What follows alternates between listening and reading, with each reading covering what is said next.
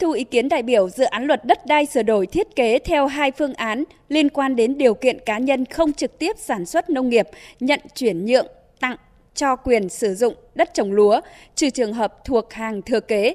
Phương án một, trong mọi trường hợp, cá nhân không trực tiếp sản xuất nông nghiệp, nhận chuyển nhượng, tặng, cho đất trồng lúa đều phải thành lập tổ chức kinh tế và có phương án sử dụng đất trồng lúa.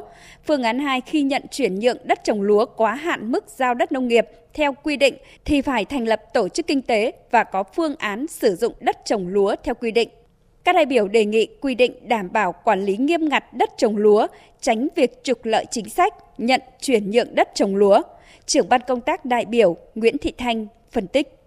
Tôi nhận thấy phương án hai khác phương án một ở chỗ là nhận chuyển nhượng tặng cho quá hạn mức giao đất thì mới phải thành lập tổ chức kinh tế.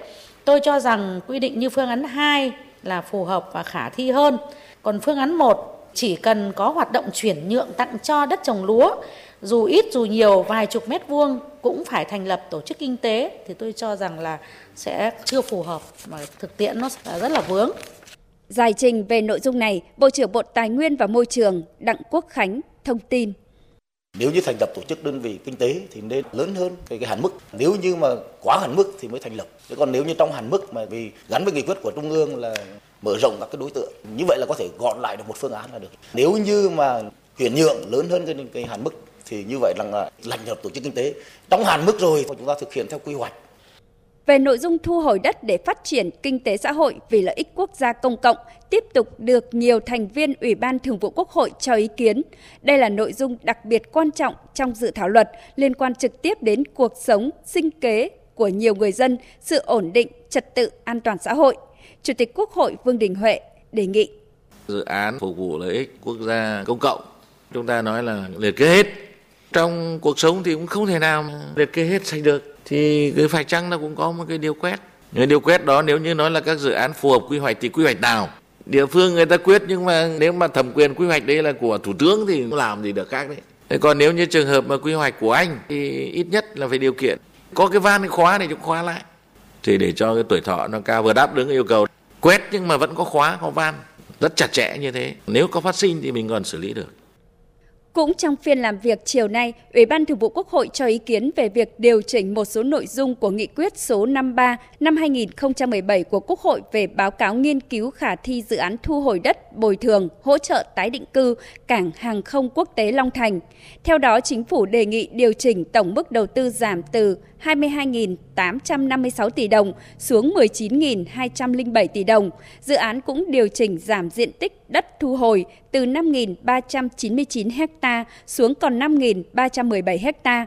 Ủy ban Nhân dân tỉnh Đồng Nai kiến nghị điều chỉnh thời gian đến hết năm hai nghìn không trăm hai mươi tư để hoàn thành dự án. Ủy ban Thường vụ Quốc hội cho rằng công tác lập dự toán ngân sách và rà soát nội dung của dự án thành phần chưa sát với thực tiễn, có sự điều chỉnh vốn đầu tư tương đối nhiều. Do đó đề nghị Chính phủ bổ sung đánh giá, cung cấp thêm thông tin số liệu để điều chỉnh tổng mức đầu tư, đảm bảo tính minh bạch, chính xác, khả thi, tránh việc phải tiếp tục điều chỉnh. Chủ nhiệm Ủy ban Tài chính Ngân sách của Quốc hội Lê Quang Mạnh đề nghị.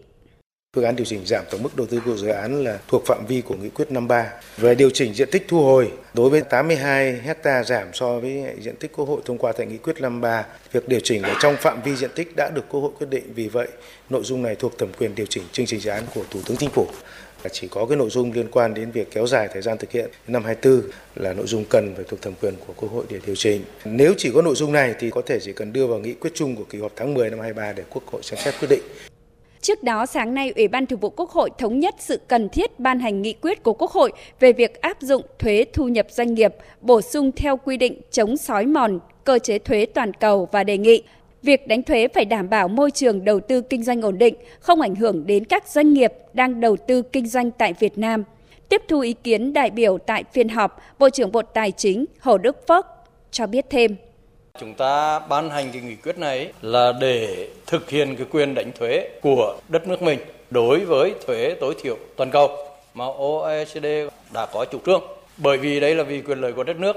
Nếu chúng ta không đánh thuế tối thiểu toàn cầu với những đối tượng, những cái doanh nghiệp mà có doanh thu bảy trăm năm mươi triệu euro trở lên thì có nghĩa là chúng ta từ bỏ quyền định thuế của mình mà cái phần nộp bổ sung sẽ nộp về chính quốc, công ty mẹ của họ. Thế thì ở đấy mình vừa thất thu thuế, nhưng điều cơ bản nhất ấy là mất cái dòng đầu tư.